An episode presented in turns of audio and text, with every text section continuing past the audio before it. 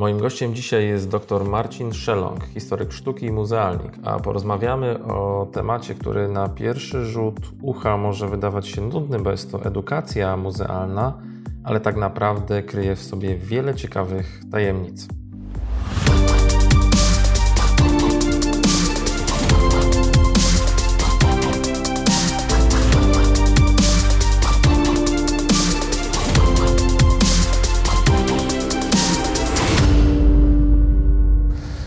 Ta historia związana jest e, przede wszystkim z taką sytuacją rodzinną, jeśli mogę tak powiedzieć. Kiedyś e, w zastępstwie za moją żonę zostałem edukatorem muzealnym e, w Muzeum Narodowym w Poznaniu. Właśnie była na urlopie macierzyńskim, potem wychowawczym. I ja byłem po studiach doktoranckich i szukałem pracy, więc miałem taką możliwość, zaproponowano mi pracę w e, Muzeum Narodowym właśnie w dziale edukacji. I tak się wkręciłem, że zostałem tam nie tylko na zastępstwo, ale pracowałem 10 lat. I, a już tej, w tej chwili od tego momentu minęło lat 15, kiedy zajmuję się, e, odkąd zajmuję się edukacją muzealną w ogóle edukacją w takim szerszym wymiarze, bo to się potem przełożyło również na moje zainteresowanie naukowe. Jako pracownika też e, uniwersyteckiego, którego w dużej mierze interesowało tak, to, w jaki sposób próbować o sztuce e, i o kulturze mm, opowiadać, czy też mówić, ale przede wszystkim interesować tą kulturą i sztuką ludzi, którzy niekoniecznie są związani zawodowo z tą e, dziedziną. I tak zostałem edukatorem. No właśnie, edukacja w muzeum to taka sprawa i oczywista, i nieoczywista, no bo muzeum skojarzymy przede wszystkim z ekspozycją y, jakichś artefaktów, dzieł sztuki. Ci, którzy się tym troszkę bardziej interesują, wiedzą, że tak naprawdę to zdecydowana większość tego, co muzeum posiada, zazwyczaj jest gdzieś w magazynach, gdzieś skatalogowane, że jest to ogromna praca również naukowa Mm, tak troszkę do tego lżej podchodząc, ludzie z mojego pokolenia i troszkę starsi, to może muzealnictwo też kojarzą z panem samochodzikiem, z jakąś przygodą. I gdzie jest tak naprawdę miejsce edukacji w muzeum? Powiedziałbym w tym miejscu, w którym tobie się kojarzy z panem samochodzikiem, właśnie w, w tym miejscu, gdzie jest to odkrywanie ponieważ e, tak na dobrą sprawę edukacja w takim podstawowym wymiarze muzealnym, takim historycznym, trochę związana była właśnie z, z pomysłem na to, żeby spróbować pokazać coś, co stanowi ogromną wartość taką historyczną, kulturową, estetyczną, filozoficzną itd. Tak e, I spróbować to zrobić w taki sposób, żeby mm, dostęp do tych zasobów miały osoby, które niekoniecznie są przygotowane do tego od strony mm, takiej profesjonalnej. A więc chodzi właśnie o to, żeby dać, wyciągnąć rękę e, do mm, jak najszerszej grupy osób, żeby i tą pomocną ręką pozwolić, by przyjrzeć się tym e, temu e, bogactwu, ale też je zrozumieć nie? i w jaki sposób na, na własny użytek umieć je interpretować i się w pewnym sensie nim cieszyć. To jest też troszkę tak, że mamy z jednej strony y, taką no, wielką naukę w muzeach, no bo jednak e, to, co obserwujemy w ekspozycjach, często jest także intelektualnie poza, poza naszym zasięgiem. Po prostu zwiedzamy, ale nie do końca rozumiemy ten kontekst. Z drugiej strony mamy y, osoby, które nas po muzeach oprowadzają, przewodników, którzy też tworzą jakby tą, tą, tą, tą historię, tą ścieżkę zwiedzania, którzy muszą to no, troszkę tak dopasować do naszych możliwości. Nie tylko potrzeb, ale tego, w jaki sposób jesteśmy w stanie konsumować to, co w muzeum znajdziemy. Mm, jak to wygląda z Twojego punktu widzenia? To jest dobre pytanie. To nie jest łatwe, ponieważ y, to jest zawsze gdzieś z tyłu głowy jest to, że mm, zwłaszcza dla edukatorów muzealnych, którzy pracują w środowisku profesjonalistów, jakimi są muzealnikami, y, bardzo ważnym pytaniem jest to, żeby nie doprowadzić do sytuacji, w której y, trywializujemy to, o czym mówimy. I mm, w Tutaj e, rzeczywiście bardzo ważne jest to, aby myśleć o edukacji w sposób taki, który daje możliwość włączenia różnych metod, mm, które może niekoniecznie poprzez taki tylko i wyłącznie odwołanie się do specjalistycznej wiedzy, ale pewne zaangażowanie, pewne zderzenie pewnych kontekstów, uruchomienie doświadczenia widza, czy zwiedzającego e, muzeum dają możliwość e, faktycznie e, zrozumienia, nie w pełni pewnie, bo nigdy nawet ci, którzy opracowują te zbiory, ich w pełni nie rozumieją, bo tylko z, mają do czynienia do, z, z, pewnym wycinkiem wiedzy na ich, na ich temat. Ale w każdym razie mm, tutaj widzę przede wszystkim ta, ta trudność polega na tym, żeby dać możliwość takiego e, włączenia się w, ten, e, w to, w to e, dziedzictwo. A tak jak mówisz, że mm, faktycznie rola edukatora w pierwszej kolejności kojarzy się z osobami, które oprowadzają, to tak jest, bo to jest główna praca i taka, że tak powiem, rdzeń tej, tej pracy ale e, już współcześnie coraz więcej e, edukatorów jest też angażowanych i coraz częściej angażowanych jest do tego, żeby dawać też właśnie możliwość spotkania z samodzielnego z dziełem e, sztuki, czy też z obiektem historycznym, poprzez na przykład zapewnienie materiałów, takich byśmy powiedzieli zasobów do odczytywania też samodzielnego. Nie? I tutaj rolą edukatora jest przede wszystkim to, żeby wniósł w doświadczenie e, przygotowywania takich zasobów właśnie perspektywę widza, czy zwiedzającego, który jest bardzo różny. I o tym akurat najlepiej wiedzą e, dobrze edukatorzy, którzy pracując z publicznością poznają ją, e, wiedzą jakie są jej oczekiwania, wiedzą też, czy też starają się rozumieć, czego, mm, co w tym komunikacie, jaki jest pomiędzy instytucją a zwiedzającym, co nie styka i co wymaga poprawy, żeby ten komunikat był e, w miarę czytelny. I dlatego właśnie to mogą być materiały e, na, e, na blogach, to mogą być materiały, które są umieszczane na stronach internetowych. To mogą być też materiały w sieciach społecznościowych, chociaż faktycznie, jak zauważyłeś, to nie jest tak, że edukatorzy się tym zajmują, bo w, w dużych, rozbudowanych instytucjach muzealnych są bardzo wyspecjalizowane e, działy, które mają w zakresie swoich obowiązków czy kompetencji taką właśnie przygotowują te materiały. Nie zawsze jest to dobre, ponieważ nie uwzględnia tej perspektywy doświadczenia pracy z widzem. I mm, tutaj edukatorzy, jeśli są dobrzy, jeśli też e, mają dobrych e, zwierzchników e, i dobry zespół, z którymi pracują, i daje się im taką możliwość właśnie wchodzenia, wychodzenie poza tą ramę oprowadzania, mają szansę właśnie wnieść to doświadczenie, które, dzięki któremu muzea mogą przygotować e, nie tylko dużą ilość bardzo specjalistycznych zasobów, ale takich, które też mają szansę trafić do bardzo zróżnicowanej publiczności. No więc właśnie, co styka, a co nie styka na tej linii y, pracy ekipy muzeum. Tutaj podałeś przykład pracowników związanych z obsługą mediów społecznościowych, którzy, jak rozumiem, mają więcej takich kompetencji związanych z marketingiem E, niekoniecznie takich, które posiadają e, pracownicy naukowi czy edukatorzy.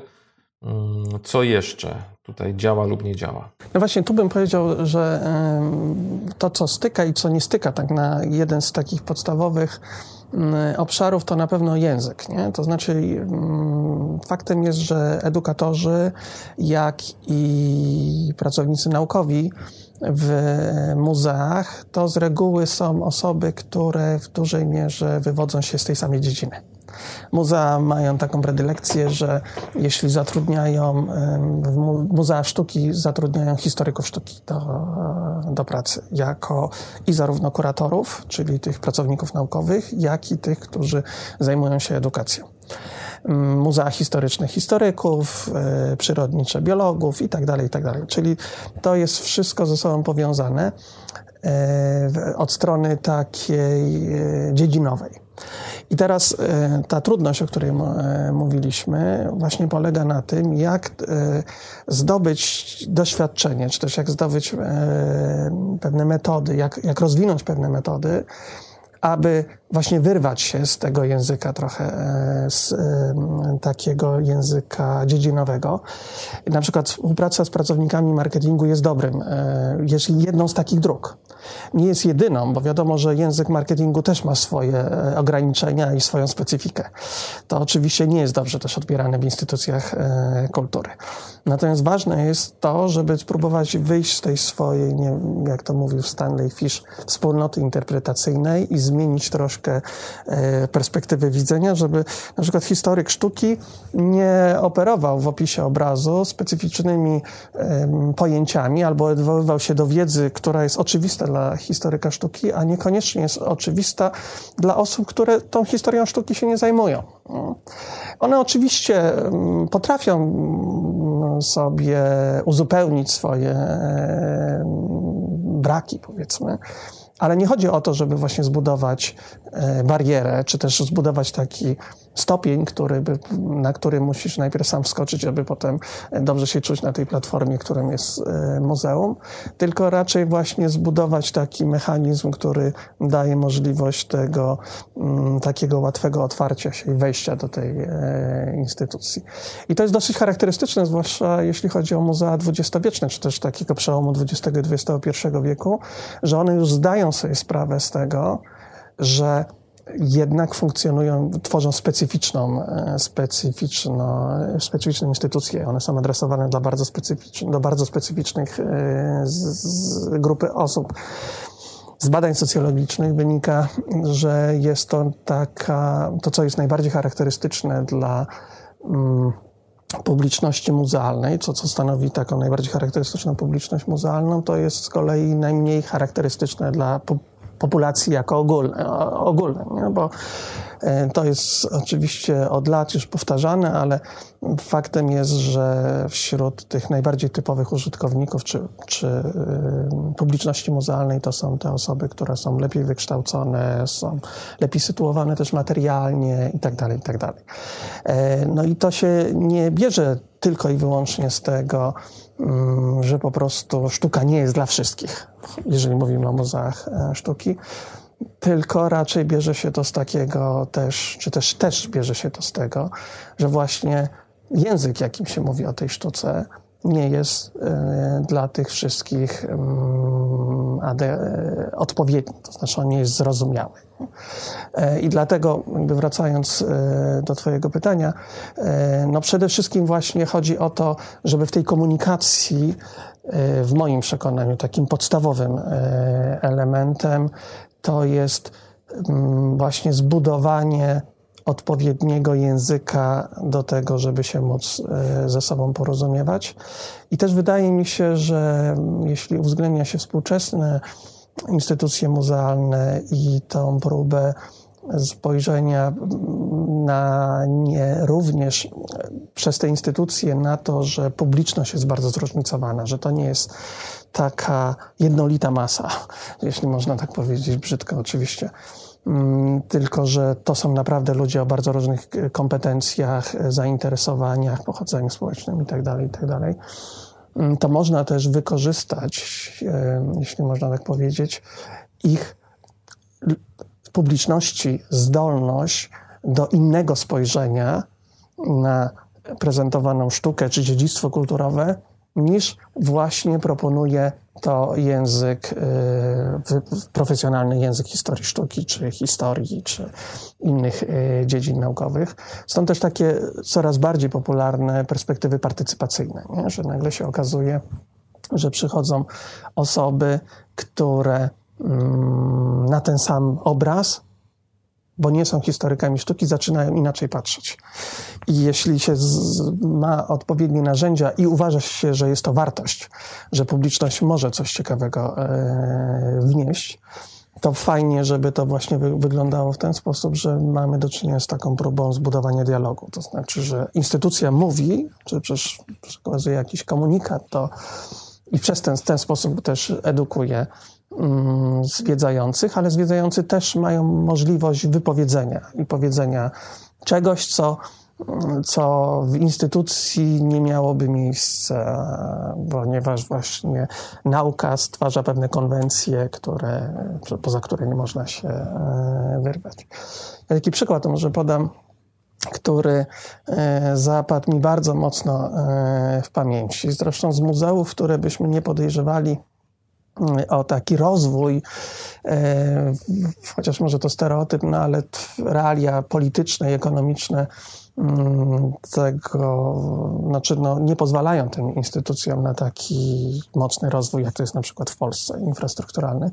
Myślę tutaj o Ukrainie i kilka lat temu brałem udział w, miałem okazję zobaczyć taką wystawę, która była zorganizowana w Lwowskiej Galerii Obrazów. I mm, ta wystawa polegała na tym, że został przeprowadzony najpierw projekt z osobami, które nie widziały, Mm, na temat mm, obrazów, które, mm, które e, wiszą w tej galerii. Potem studenci e, szkoły artystycznej, studenci rzeźby, mieli za zadanie e, pokazać to, co widać na obrazach, na płaskich obrazach w trójwymiarze. Czyli wybrać jakieś postaci czy ujęcia kompozycyjne, które znajdują się na tym obrazie. Ja, jak zobaczyłem ten efekt tej pracy, czyli stojące rzeźby przygotowane przez studentów, po to, żeby potem osoby niewidome mm, mogły dotknąć i w jakiś sposób wyobrazić sobie, co widać na tym obrazie, to jako historyk sztuki od razu y, miałem taką taką, taką pewną rezerwę, no bo zdaję sobie sprawę, jaka jest różnica pomiędzy płaskim obrazem a trójwymiarową rzeźbą i że to nie da się przełożyć obrazu na rzeźbę. Ale potem sobie pomyślałem, że to właśnie jest ciekawe, że to, ta praca, właśnie ten projekt edukacyjny nagle uświadomił mi, że można spróbować przynajmniej można e, spróbować wprowadzić jakiś ekwiwalent, który jednocześnie daje możliwość osobom, które nie widzą, zyskać coś więcej niż na przykład opis audiodeskrypcyjny takiego e, obrazu. Bo mimo wszystko jednak dotknięcie daje pewną, zupełnie inny rodzaj doświadczenia. I to jest bardzo ważne również dla osób, które z kolei, nawet jak widzą, też potrzebują innych bodźców niż tylko takiego e, dyskursywnego, intelektualnego przekładu na temat tego, co jest w obrazie, bo nagle mają możliwość zobaczenia, jak artysta postrzega to, co, e, to, co jest na obrazie. I to są takie, takie niuanse, ale one zupełnie zmieniają perspektywę myślenia. Nagle się okazuje, że można spróbować zobaczyć mm, te obrazy z zupełnie innej perspektywy. Ja na przykład zacząłem przyglądać się tym postaciom obrazów, które, na obrazach, które już znałem, no bo one są znane w historii sztuki, to, są, to jest ważna galeria. Tam są bardzo ciekawe polskie e, obrazy z XIX i z przełomu XIX i, i XX wieku i nagle zobaczyłem je inaczej. No właśnie, to jest bardzo ciekawe, co mówisz, bo to oznacza, że współczesne muzeum czy współczesna galeria to nie jest tylko taka historia, że mm, otwieramy budynek, wyznaczamy godziny otwarcia, drukujemy plakaty i czekamy, aż ktoś przyjdzie albo nie przyjdzie tylko to wszystko żyje, można z pewną interakcję nawet wchodzić z tym, e, z tym dziełem sztuki, które jest eksponowane. W tym przykładzie widać, że można w ogóle zmieniać to dzieło sztuki, co jest niezwykłe. Mm, I różne kultury, różne kraje mają swoje własne patenty na to, jak to, e, jak to budować, jak to rozwijać. E, również pewnie kultura europejska tutaj jest jakoś specyficznie osadzona. Czy ty widzisz jakieś mm, zmiany albo jakieś trendy, które nadaje nam e, to, że jesteśmy w, tutaj w kręgu krajów europejskich, czy mówiąc wprost w Unii Europejskiej? No ogromnie, to znaczy jeśli chodzi o Polskę, to przede wszystkim jeśli mm, infrastrukturalnie, to skok nie, niebywały. To jest w ogóle mm, coś, co w historii mm, kultury polskiej jest bez precedensu gdzie powstało naprawdę ogromna ilość instytucji kultury i nie tylko muzeów przecież. I jednocześnie one powsta- to są e, projekty mm, realizowane na bardzo wysokim poziomie, większość z nich. One, jeśli nawet dotyczą tylko i wyłącznie infrastruktury, to siłą rzeczy ta infrastruktura wyma, wy, wy, wy, wymusza, w pewnym sensie jest zmiany sposobu funkcjonowania e, instytucji. Wiele instytucji, które powstawały w e, Polsce, mm, od początku na przykład, zaczynało od programów edukacyjnych, żeby budować wokół siebie e, pewną wspólnotę, zadomawiać się w tych, e, w tych miejscach, w których mają powstawać. E, więc na przykład podwarszawskie Muzeum Józefa Piłsudskiego w Sulejówku, które przecież nadal, nadal nie zostało otwarte w siedzibie, ale już od wielu lat działa z bardzo ciekawym programem edukacyjnym jest mocno osadzone w, w społeczności, w której e, funkcjonuje. I ta właśnie perspektywa, że w ogóle muzeum powstanie, e, w nowym budynku, e, zyska nową siedzibę, już stworzyła potrzebę myślenia o tym, że ta siedziba musi posiadać swoją publiczność, osadzić się też właśnie w, w tej społeczności, w której, w której funkcjonuje.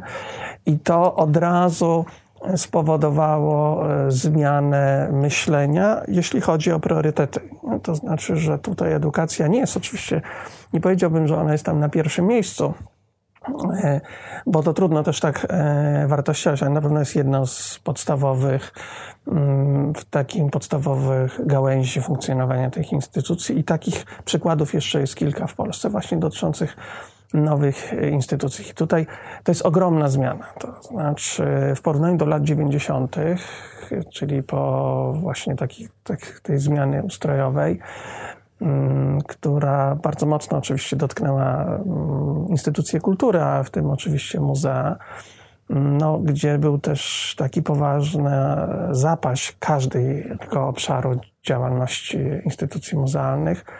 To na pewno infrastruktura plus edukacja to są te to jest taki, to są te dwie dziedziny, które zwłaszcza po wejściu e, Polski do struktury Unii Europejskiej się ogromnie e, rozwinęły.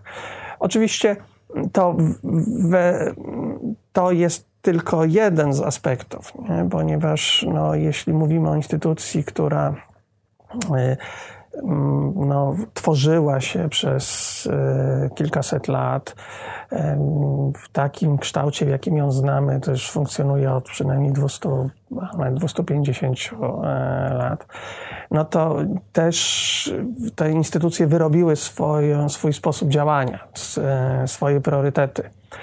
I to, co widzimy właśnie jako zmianę w infrastrukturze, to, co widzimy jako zmianę, podkreślenie edukacji, Mm, no jeszcze wymaga takiego przepracowania mm, tego, co, czym muzeum, takiego wewnętrznego przekonania, do czego służy muzeum. To znaczy do tego, czy rzeczywiście zbiory to jest ta główna, to jest to, na czym się powinna skupiać instytucja muzealna, czy też raczej e, trzeba pomyśleć, że to jest środek Mm, który wykorzystuje e, muzeum do realizowania misji społecznych, takich właśnie jak e, edukację. E, I to jest dosyć ciekawe. Mnie to interesuje też od strony takich, takiej metodologii, czy też dyskusji nad definicją instytucji muzealnej, bo bardzo często się w środowisku, zwłaszcza starszych muzealników, słyszy takie przekonanie, że muzeum to zbiory.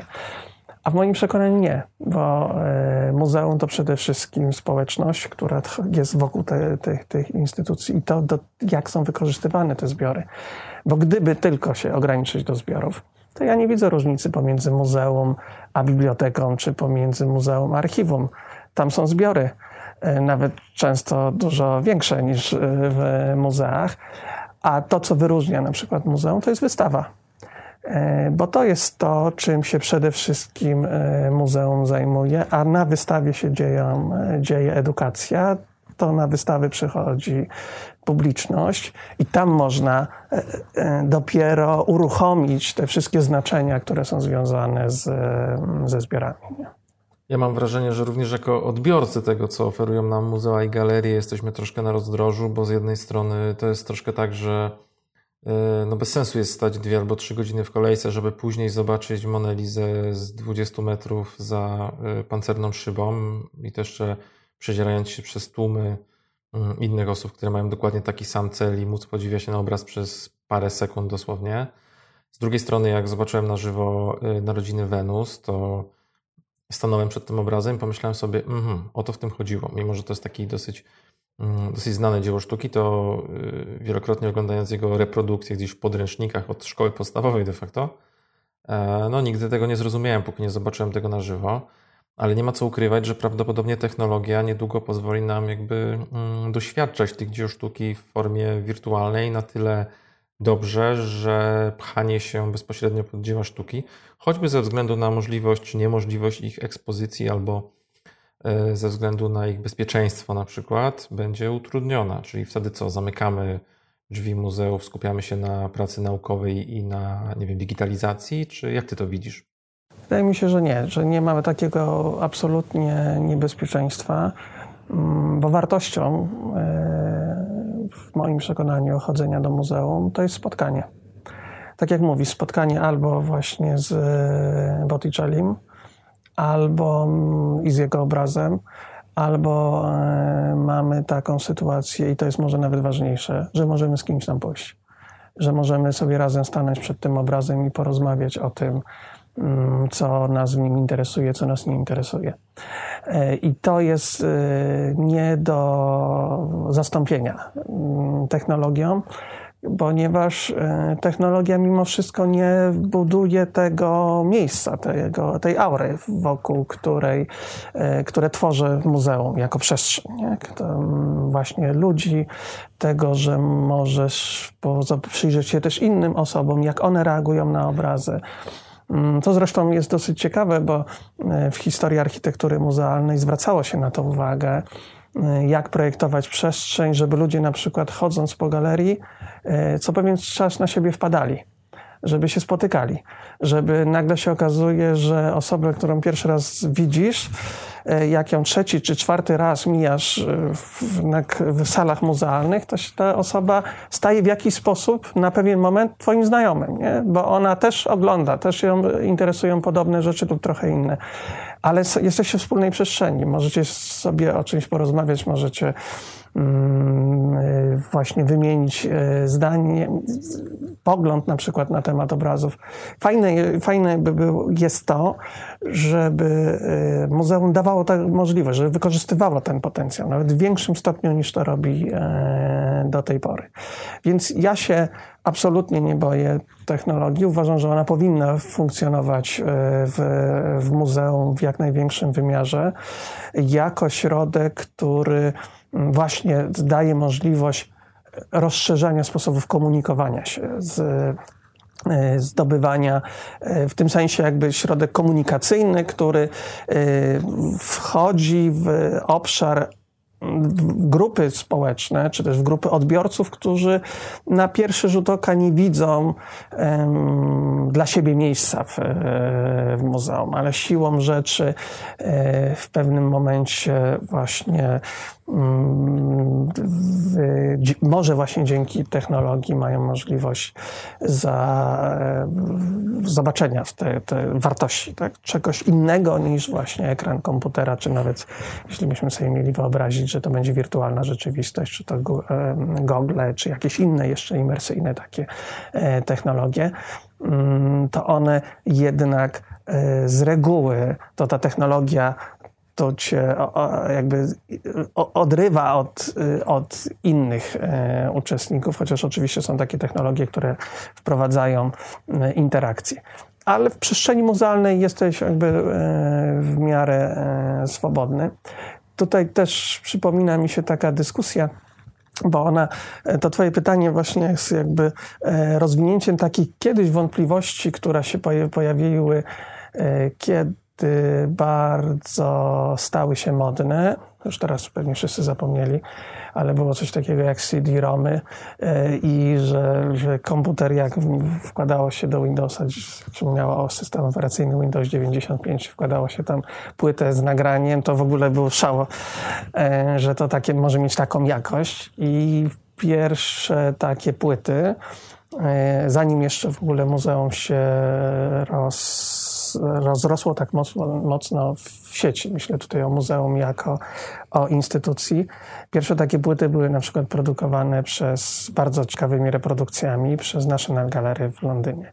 I tam mm, właśnie zarzucano, czy też w ta, taka wątpliwość się pojawiła, czy zarzut nawet wobec dyrektora e, Nila McGregora, czy czy to nie będzie tak właśnie, że ludzie przestaną chodzić do muzeum? On mówi, absolutnie się tego nie boi, bo raczej się dowiedzą w ogóle, że tam takie obrazy są i że to jest y, narzędzie, dzięki któremu właśnie ludzie w ogóle przyjrzą się tym obrazom i będą mieli właśnie możliwość wejścia do, e, do muzeum. Bo to nie jest tak, to są takie zarzuty też często formułowane ze strony środowiska muzealników, którym się wydaje, że e, życie skupia się ludzi wokół muzeów. Wiemy dobrze, że to jest margines, że wiele osób chodzi do, do, do muzeów.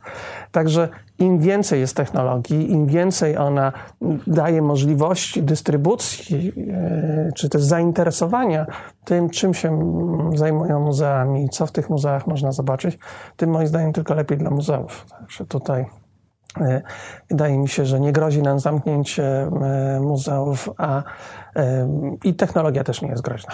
Ale działamy też w pewnych takich warunkach naszej kultury. Z jednej strony jest tak, że my jako Europejczycy, mm, czy w ogóle kultura Zachodu, bardzo cenimy sobie oryginalność dzieł sztuki. To jest na przykład mm, czasami trudne do zrozumienia dla, nie wiem, dla Japończyków, dla których dobra reprodukcja ma takie samo znaczenie jak oryginał. Oczywiście upraszczając, ale troszkę tak jest. My jednak chcemy obserwować tylko oryginał, nawet jeżeli na pierwszy rzut oka Yy, nie widać różnicy. Nawet tak naprawdę nie mówimy głośno o tym, o takich rzeczach jak prace konserwatorskie, że obrazy mistrzów bardzo często pokryte są już kolejną warstwą farby, no nie nałożonej nie przez tego mistrza, ale przez konserwatorów, którzy przez setki lat takie dzieło sztuki e, naprawiali i czyścili, usprawniali.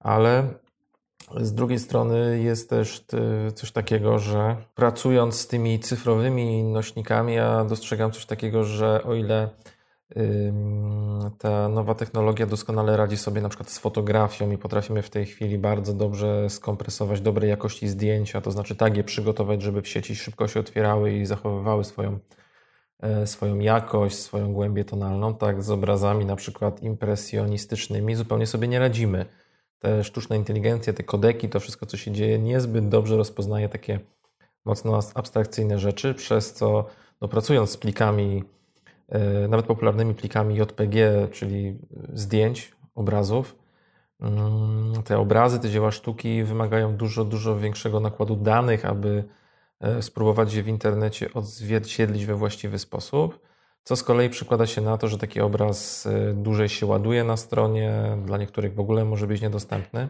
Czyli potrafimy robić świetne zdjęcia na Instagrama, naprawdę zawodowe, ale nie do końca potrafimy cyfrowo przetworzyć y, dzieła mistrzów sprzed nawet y, kilkuset lat. No, no to prawda i to z jednej strony właśnie to pokazuje, że jednak warto, to o czym mówisz, warto e, patrzeć na te oryginały. Z drugiej strony też e, myślę, że to, co się mówi o aurze, nie? Jak sobie zdajesz sprawę, że obraz, który widzisz, widziało na przykład 100 lat temu ktoś, tak? Czy też kilka pokoleń wcześniej. Oni się też przepatrzyli na ten obraz. Wiadomo, że on się zmienia, bo on jest konserwowany i tak dalej, ale mimo wszystko mm, to powoduje, że coś jest w tym, e, w tym obrazie. Nie tylko o obrazie, myślę tutaj o dokumencie, na przykład, że ktoś go dotykał, nie? Ale ważna jest w tym momencie właśnie taka podstawowa rzecz, o którym, której swego czasu pisał Peter Vergo, który jest uważany za takiego, e, taką osobę, która e, spopularyzowała pojęcie nowej muzeologii, czy new muzeologii, która z kolei jest potraktowane jako to pojęcie, jako właśnie te zmiana, ta zmiana związana z takim mocnym rozwojem edukacji. I on zwrócił uwagę na no, prostą rzecz, jeżeli ktoś nam nie powie, że świstek papieru to jest coś, co e, trzymał w ręce król, to dla nas jest to tylko świstek papieru. Możemy sobie na niego patrzeć, ale jest też taki moment, że e, my musimy sobie zdawać z tego sprawę, jakby z wartości tego, tego dokumentu. I tutaj wchodzi właśnie edukacja, która za każdym razem musi pamiętać o tym, że nie wszyscy, którzy przychodzą do tej instytucji, mają taką świadomość, że to, co tam się znajduje, jest czymś e, tak e, szalenie ważnym. Ale w momencie, kiedy się dowiadują, no to zaczyna się uruchamiać ten cały, cały mechanizm, który e, uruchamia też aurę wokół tego, tego dzieła. Dla muzealników to taka też przykład podaje właśnie edukatorów początkujących, bo potem już ci edukatorzy wiedzą, że to jest często pytanie zadawane, ale bardzo szokującym pytaniem jest, czy wielu zwiedzających, zwłaszcza wśród dzieci e, z grup szkolnych, e, czy wiszą tutaj oryginały? To jest podstawowe pytanie. No to, jest, to jest tak oczywiste dla, dla pracownika e, muzeal, muzealnika, że czasami te pytania szokują. Nie? Ale to jest właśnie to. I jak się zaczyna mówić, zaczyna się od, od tego pierwszego, tej pierwszej informacji, nie? to wtedy zaczyna się uruchamiać. Widać, jak ten mechanizm e, zaczyna e, funkcjonować. Kiedy się okazuje, że jest w tym no, taki potencjał. Także to jest akurat dosyć ciekawe. To czego możemy życzyć edukatorom w muzealnictwie, tak już podsumowując naszą rozmowę?